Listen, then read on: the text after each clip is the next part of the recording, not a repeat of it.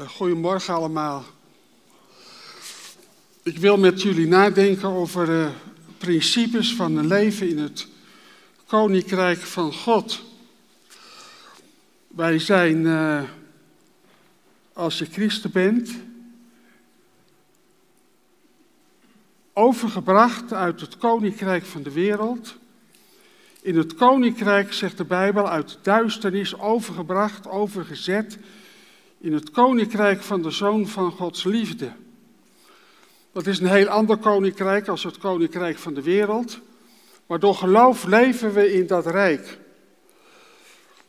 En, uh, en dat is zo, uh, zo enorm bijzonder. Als wij zouden gaan emigreren, we zouden naar een ander land gaan, dan is het eerste wat we doen, we gaan kijken wat zijn de gewoontes van de mensen die hier leven.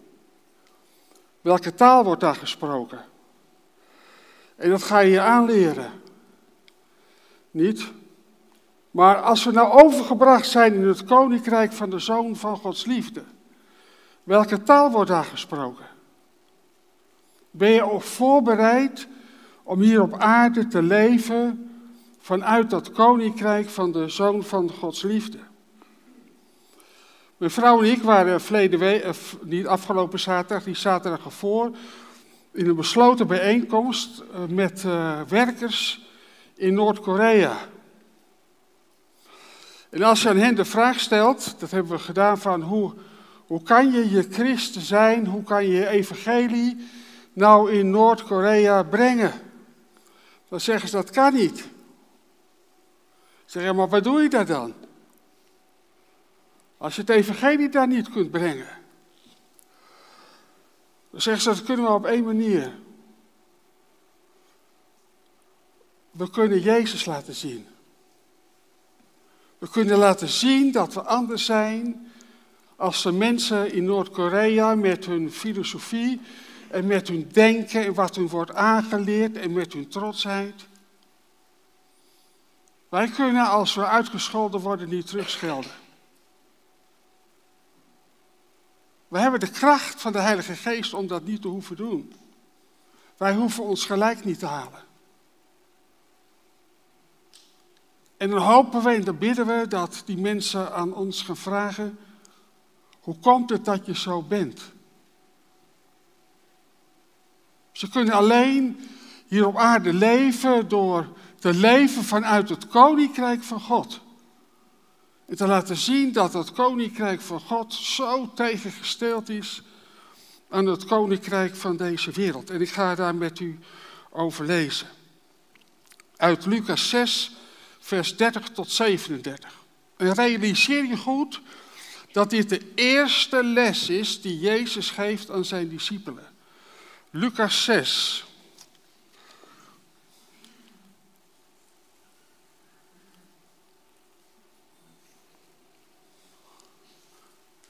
Oh. Dat heb. Lucas 6, vers 30 tot 37. Vraagt iemand iets van u, geef het hem. Neemt iemand het uwe, vraag het niet terug. En gelijk gij wilt dat u de mensen doen, doet gij hun even zo. En als gij lief hebt die u lief hebben, wat hebt gij voor? Waarin ben je anders? Immers ook de zondaars hebben lief die hen lief hebben. Want indien gij goed doet aan wie u goed doen, wat hebt gij voor? Waarin ben je anders? Ook de zondaars doen dat. En indien gij leent aan hen van wie gij hoopt iets te ontvangen, wat heb je voor? Ook zondaars lenen aan zondaars om even, evenveel terug te ontvangen. Nee, heb uw vijanden lief en doet hun goed en, zonder, en leent zonder op vergelding te hopen. En uw loon zal groot zijn en gij zult kinderen van de Allerhoogste zijn. Want hij is goed jegens ondankbare en boze. Wees barmhartig gelijk uw vader barmhartig is.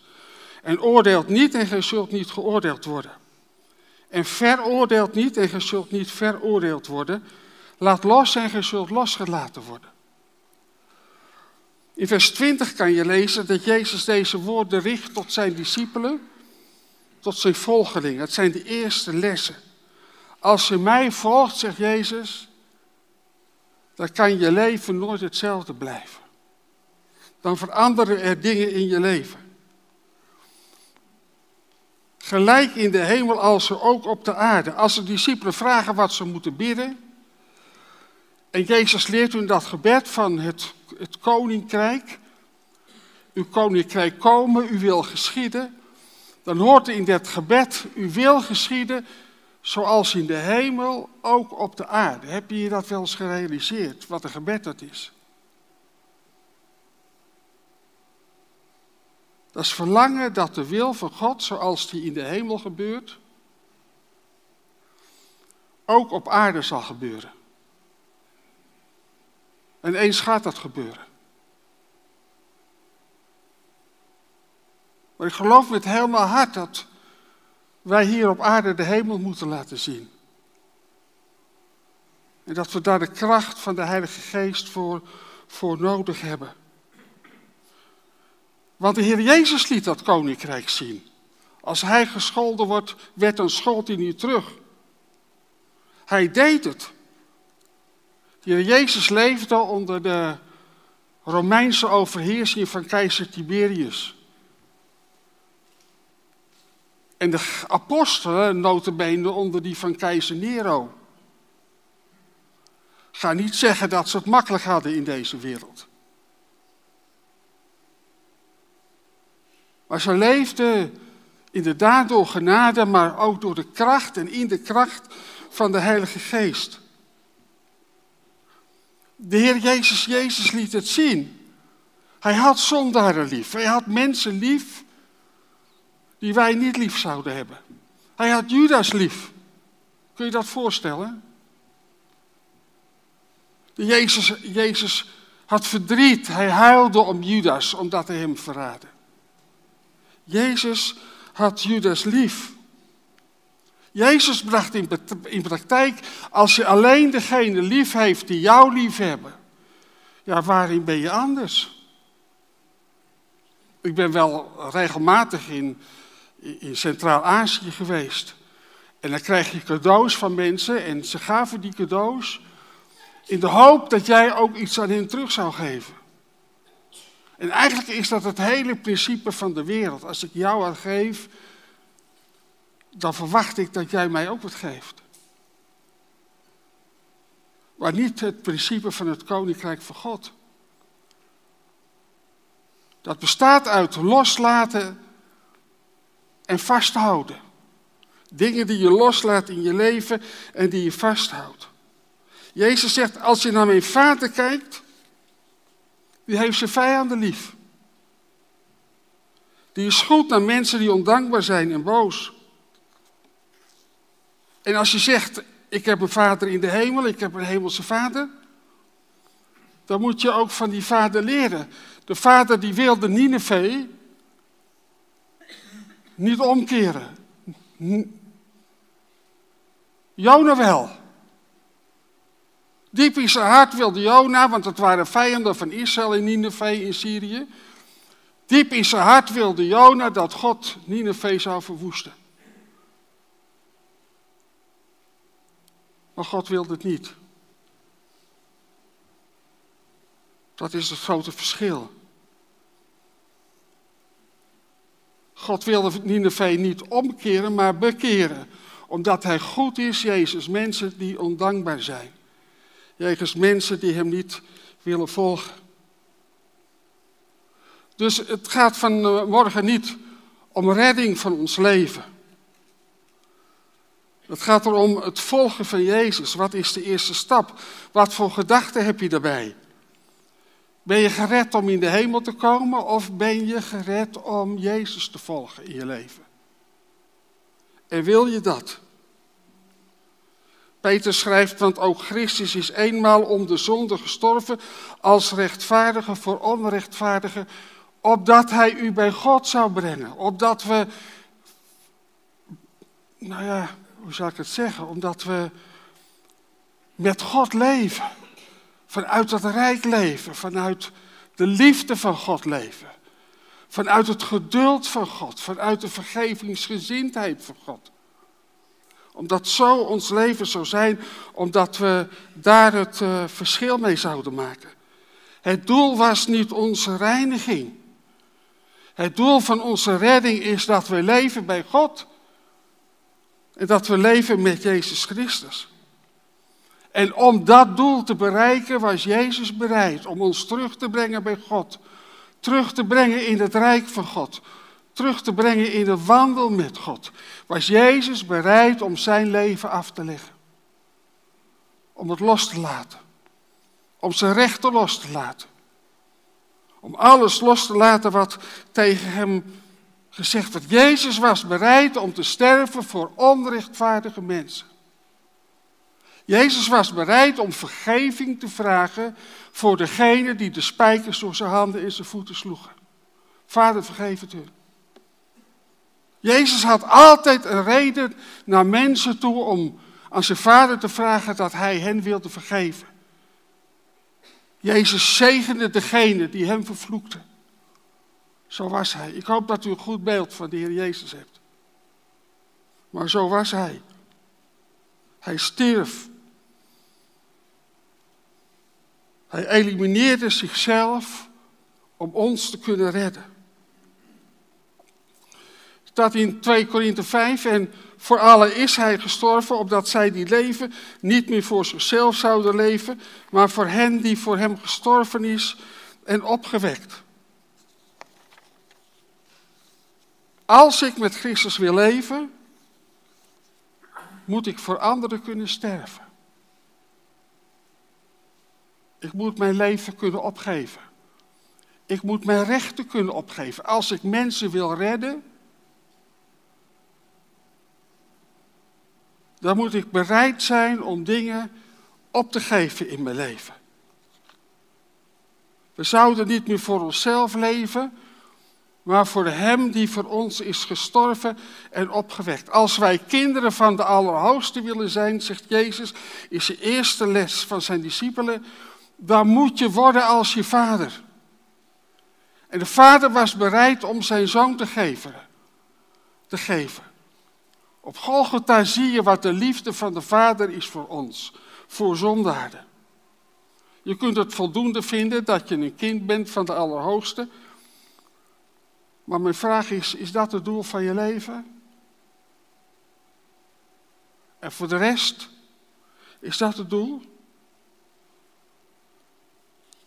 Nee, want de moeder die geeft, die baart een kind. En het zou toch niet goed zijn als dat kind zou gaan groeien. En er zit een groeiproces in ons leven met God als christen met de Heer Jezus. Een proces waarin we dingen leren en waarin we dingen afleren. Het is niet van, eh, ik zeg niet dat het makkelijk is. Ik zeg ook niet tegen u van, uh, dat gebeurt zomaar ineens. U heeft de Heilige Geest en ik, we hebben de Heilige Geest ontvangen, omdat de Heilige Geest ons brengt in dat leerproces waarin we dingen afleren en waarin we dingen zullen gaan aanvaarden. En daarom zullen we ook kinderen van de Allerhoogste zijn. Want, zegt, leert de Bijbel, als ik met Christus uh, uh, gestorven ben, als ik met Christus wil leven, moet ik ook met hem kunnen sterven.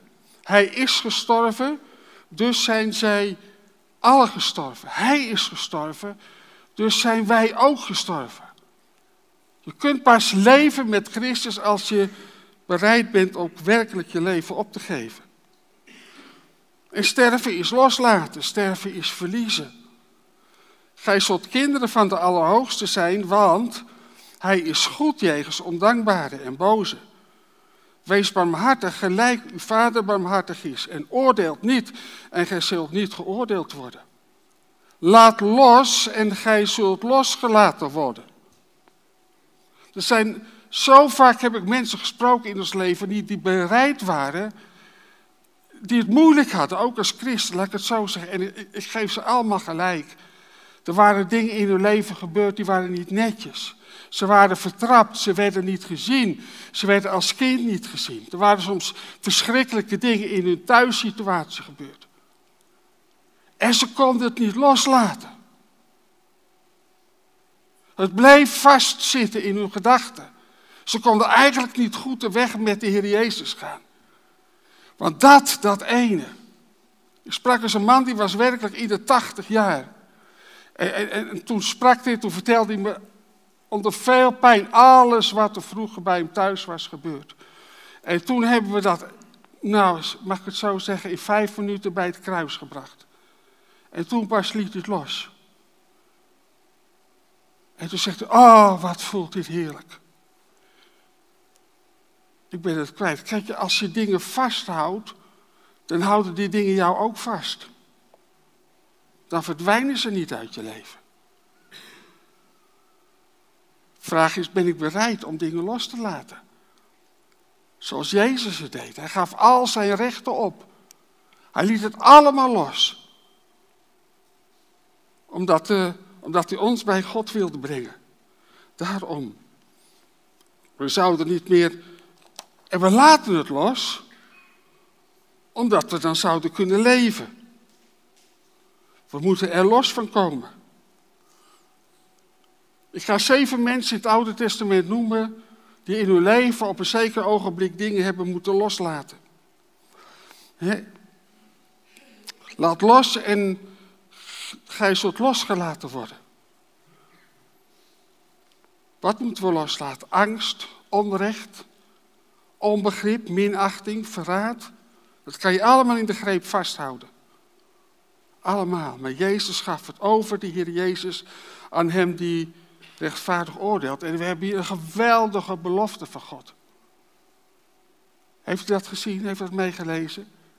Als wij loslaten, dan zal Hij ervoor zorgen dat ook wij losgelaten worden. Laat los en gij zult losgelaten worden. Dan kun je het ook werkelijk, kun je dat uh, kwijtraken. Abraham, Genesis 12. Abraham is de vader van alle gelovigen. Hij had nog nooit God gezien. Hij leerde hem kennen doordat God tot hem sprak, door zijn woord. En de vraag was van God, alleen op zijn woord, Abraham, je kunt mijn vriend worden, maar ben jij bereid om je, ja, je afkomst los te laten? Ga uit je huis, ga uit je, uit je, uit je land en, ga, en ik zal je zegenen. Abraham kreeg enorme beloften van God. En het ging, de, de vraag was of Abraham, terwijl hij God nog nooit had gezien, alleen maar God had horen spreken tot zich. Of hij God vertrouwde en of, die God, of hij God wilde geloven. En Abraham deed het. Hij ging. Hij ging met God op weg en liet alles achter zich en liet alles los. Het gaat zo vaak mis in ons leven als christen. Omdat dingen van vroeger we niet loslaten. Omdat we bijvoorbeeld niet, wil, niet een leer willen loslaten. We hebben het vanmorgen al even over gedacht. De Bijbel zegt wij dan, gerechtvaardigd uit geloof, hebben vrede met God en we leven uit de genade en we staan in die genade. Er zijn zo weinig christenen die hun zonde niet kunnen loslaten. Altijd weer komt dat over, over hen heen. En zegt ze, ik ben toch te slecht voor God. De Bijbel zegt, laat los. Geef het over, zeg het tegen God. Zeg het tegen de Heer Jezus. Het is heel simpel, heel eenvoudig. En je zult losgelaten worden. Abraham liet het, liet het allemaal los. Abraham.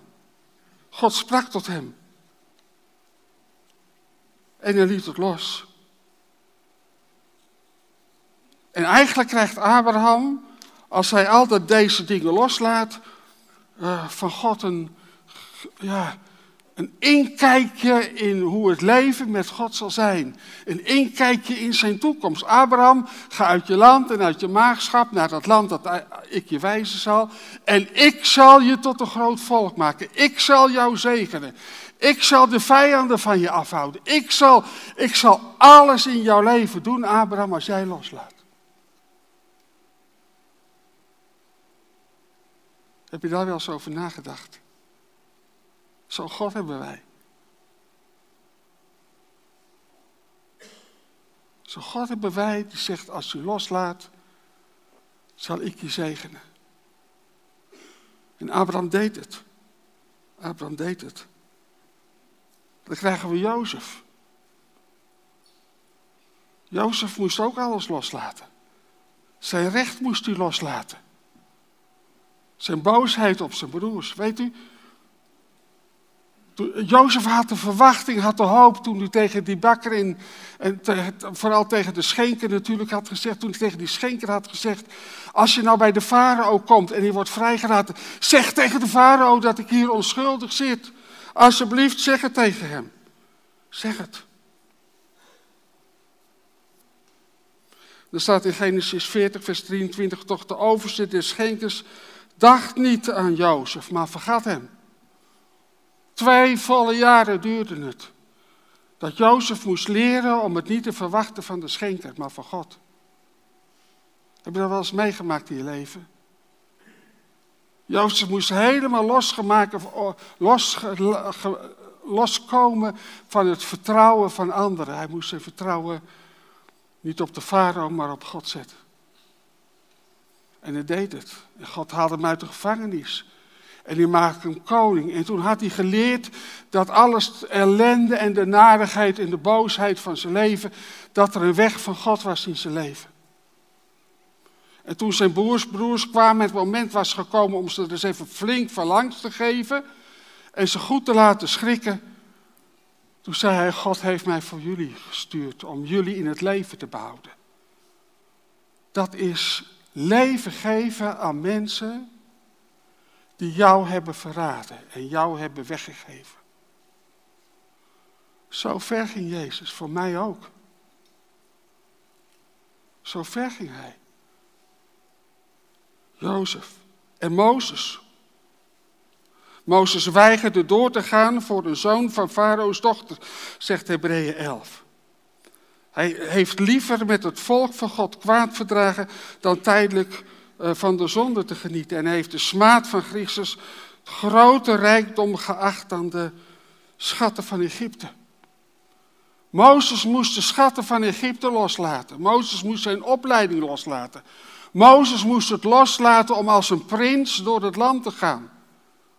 Mozes moest het loslaten om gezien te worden door de mensen. Om in deze wereld de wereld van Egypte, een positie op te bouwen waarvan, waardoor iedereen tegen hem op zou kijken. Mozes zei, nee, ik heb liever Jezus. Ik heb liever God. Ik ben liever bij het volk van God dat verdrukt wordt, als dat ik als een prins van Egypte doorga. Mozes liet het allemaal los en daardoor kon hij voor God bruikbaar worden. Mozes moest tenslotte herder worden. God heeft hem opgeleid als herder, want hij moest een heel volk gaan leren leiden. Mozes werd van een man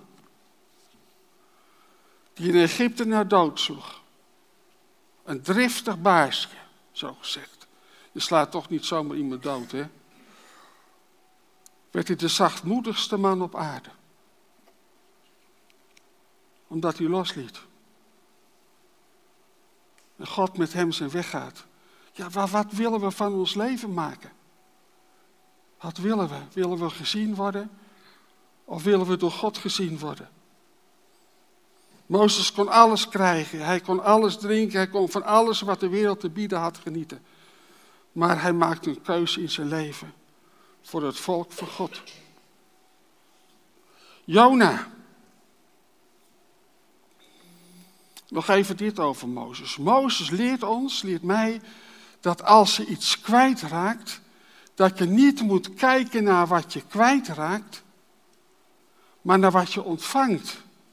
Wat je in het koninkrijk van God ontvangt en niet moet kijken wat je kwijtraakt. Weet je, dat, ja, ik kan het niet vaak genoeg zeggen, maar de zonde is in de wereld gekomen doordat er iemand was die aan God, Gods gaven niet voldoende had die niet tevreden kon zijn, die een heel paradijs had met vruchten, die alles had wat ze kon wensen. Maar ze liet zich door Satan ja, overtuigen dat God haar dingen onthield. En op een gegeven moment was dat alles wat ze van God had ontvangen, was allemaal waardeloos geworden. Ze was er niet tevreden meer mee. Want er ontbrak één ding. Satan is een meester erin om ons, christenen, te laten zien wat ons ontbreekt in ons leven. En wat we eigenlijk zouden moeten krijgen, wat we eigenlijk zouden moeten hebben van onze vrienden, van de kerk, van onze ouders. En we hebben het niet gekregen. En nou zijn we helemaal verslag. Ik, ik haal heel veel aspecten aan. Maar lieve mensen, ik hou van God. Ik hou van de Heer Jezus. Hij heeft me nooit iets onthouden wat ik nodig had. Nooit. Never. Waar zijn we tevreden mee? Mozes leert dat. Dan Esther, uh, Jona. Jona moest zijn mening over God loslaten. Hij wilde niet naar, Nineveh. Jona vond dat God, dat God er voor Israël moest zijn. wij zitten daar ook zo vaak in. We zeggen, ja, onze kerk, onze gemeente, alsof buiten onze gemeente niets en niemand is. We moeten leren onze, onze mening over anderen te herzien en soms los te laten. In veel kerken, in de meeste kerken, wonen ook de kinderen van God. En eigenlijk horen we door de Heilige Geest allemaal bij elkaar. Als je lief hebt die jou lief hebben, wat heb je voor? Als je alleen maar de mensen uit je eigen gemeente lief hebt, waarin ben je anders? Als mensen buiten de gemeente niet proeven dat je ook hen lief hebt. Esther. Esther moest haar angst loslaten. Op een cruciaal moment moest ze naar de koning in haar geheim prijsgeven. Stelt u voor, ze had een groot geheim. Ik ben een Jodin. En ze wist hoe er over Joden werd gedacht.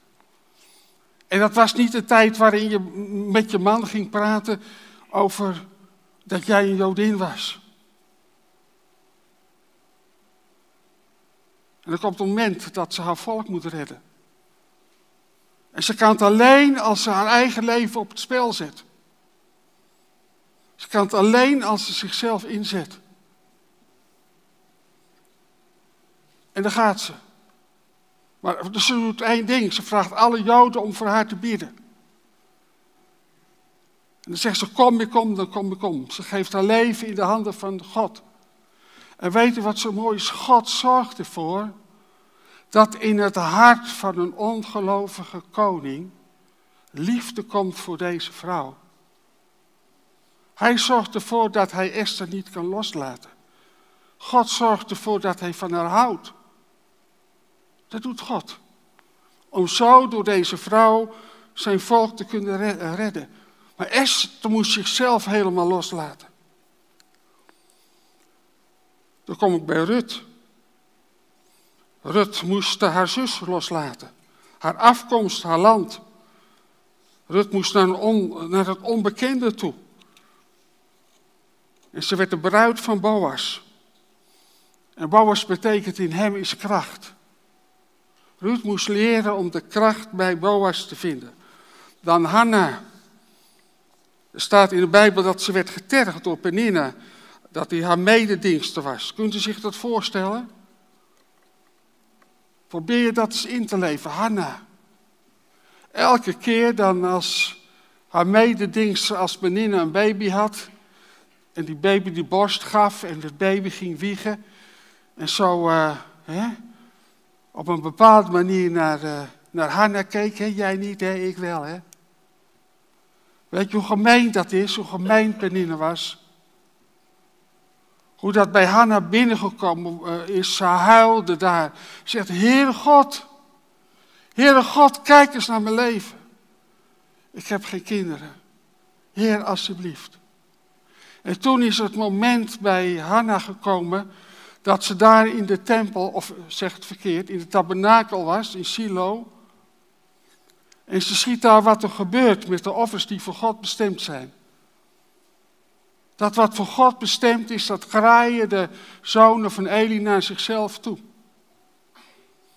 En zegt, oh God, u hebt een veel groter probleem dan ik. Heere God, als u mij een mannelijke zoon geeft. Nou, een zoon is natuurlijk altijd mannelijk, dat is onzin in die zin. Maar als u mij een zoon geeft, Dan geef ik hem voor u, omdat hij hier in de tabernakel er voor u kan zijn. Weet u wat Hanna moest loslaten? Zeven mensen uit het Oude Testament die allemaal lijken op Jezus. Die allemaal leefden vanuit dat koninkrijk van God.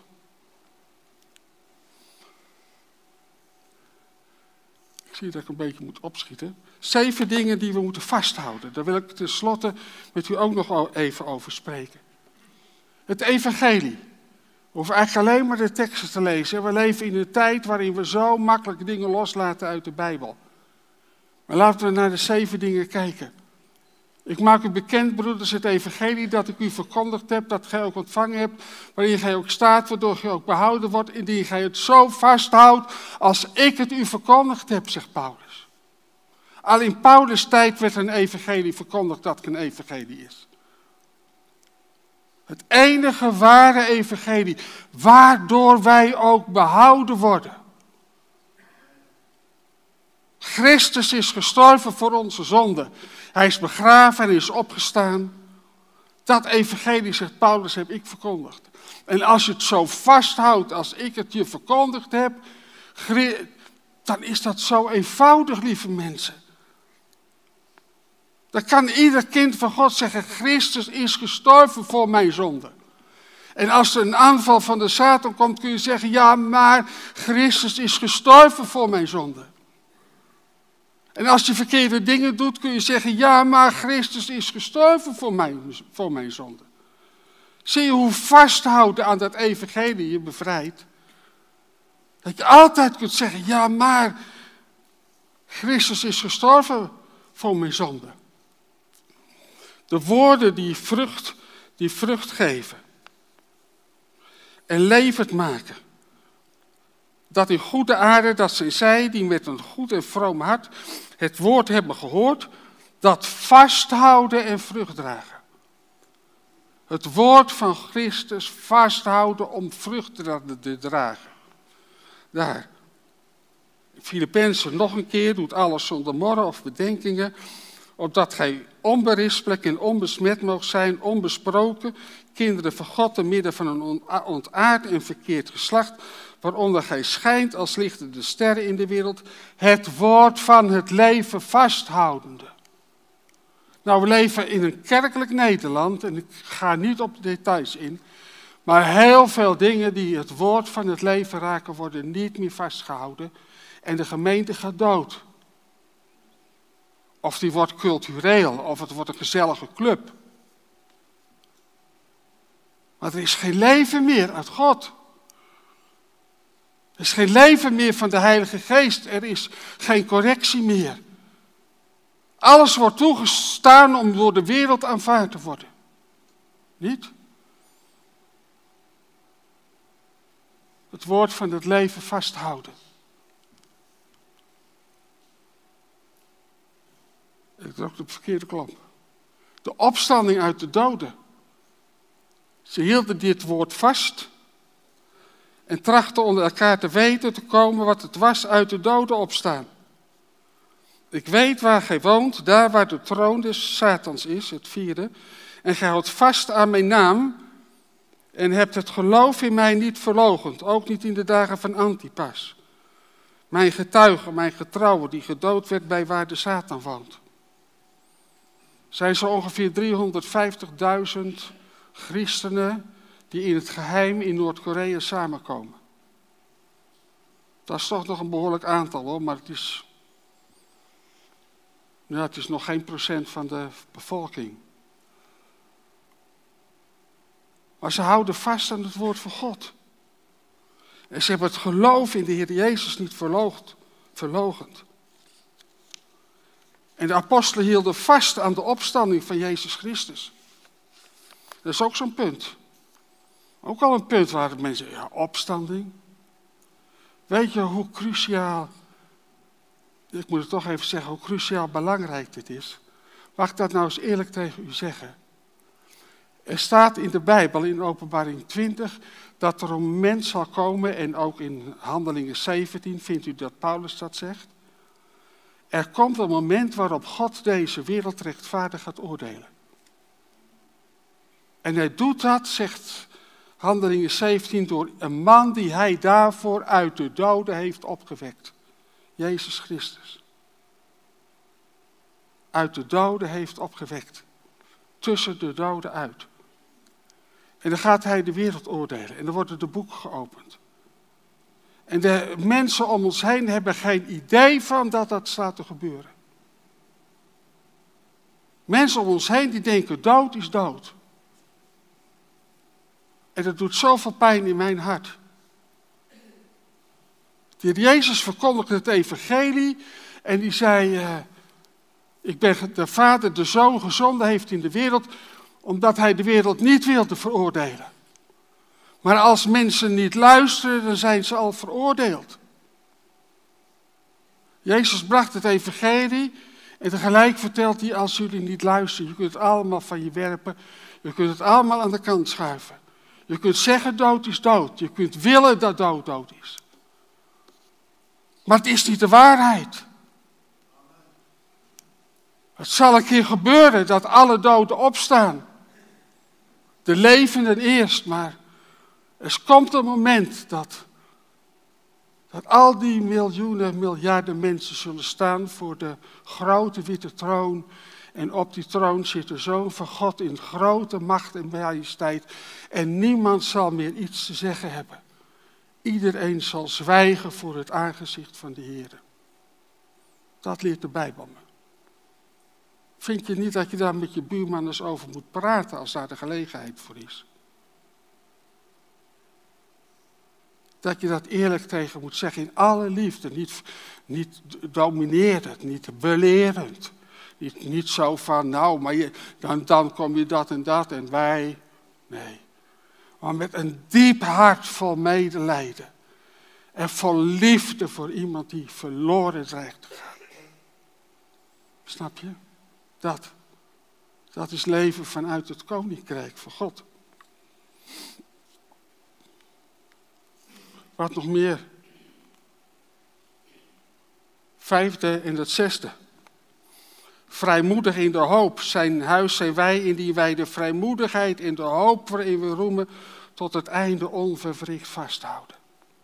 Wat hebben we die hoop in de afgelopen jaren nodig gehad? Maar vasthouden, hè?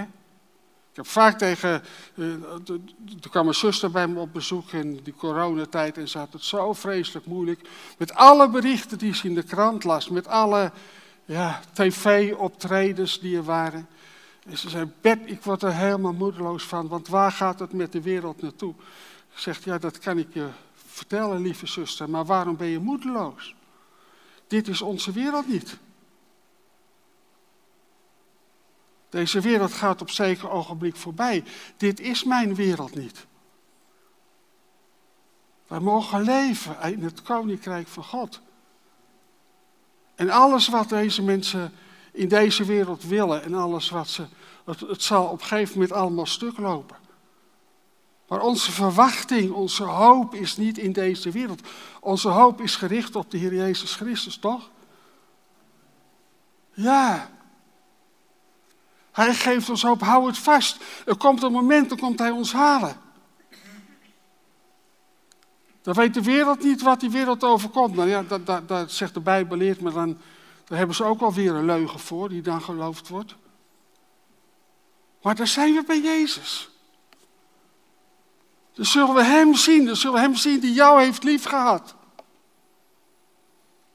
Hem zien die zijn leven voor jou gaf. Dan zul je hem ontmoeten, dan zul je welkom zijn in de hemel, in het huis van de Vader.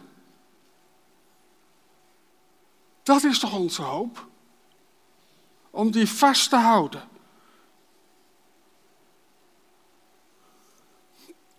Verwachting van zijn spoedige komst. Opdat gij het bevel bewaard hebt om mij te blijven verwachten, zal ook u bewaren voor de uren die, der verzoeking die over de hele wereld komen zal om te verzoeken hen die op de aarde wonen. Ik kom spoedig, hou vast wat je hebt. dat is zo'n belangrijke zin. Dat bij heel het gebeurde, dat de Heer Jezus zegt, ik kom spoedig. Het is nog nooit in de Bijbel voorgekomen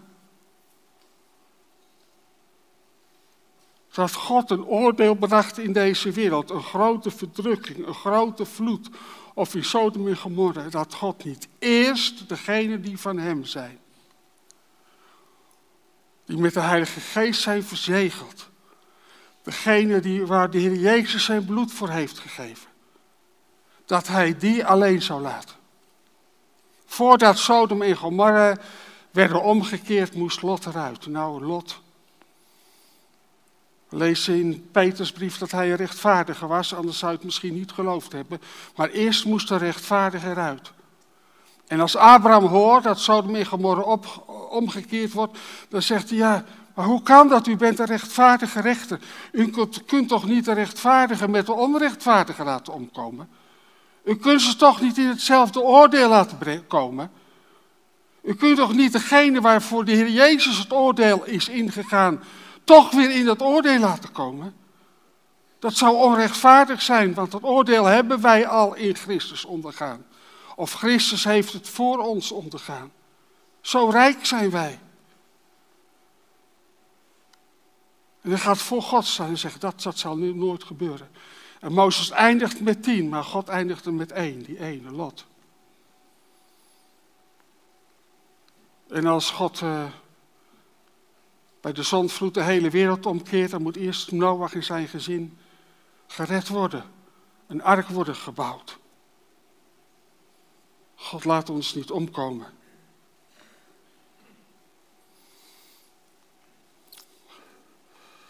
Het zevende over, word mijn navolgers gelijk ook ik Christus navolg.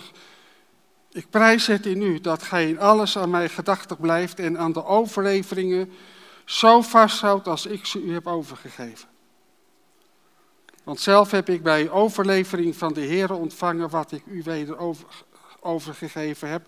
Dat de Heer Jezus in de nacht waarin hij werd overgeleverd een brood nam, de dankzegging uitsprak en brak en zei, dit is mijn lichaam voor u doe dit tot mijn gedachtenis. Paulus die bracht het avondmaal in Korinthe. Hij zegt, want ik heb het van overlevering van de Heer bij overlevering zelf ontvangen. Dan moet je goed opletten. En ik, uh, overlevering is niet de overlevering die hier bedoeld wordt van de kerk. Niet de overlevering die je geleerd hebt op je catechisatie, hoewel het best goed kan zijn. Ik, ik, heb daar geen, ik zeg daar helemaal niets van. Niet de overlevering van je ouders. Hoeft dat niet per se te zijn. Het kan best goed zijn. Maar hier gaat het over de overlevering die Paulus ons geleerd heeft. Het gaat om de overlevering van de apostelen.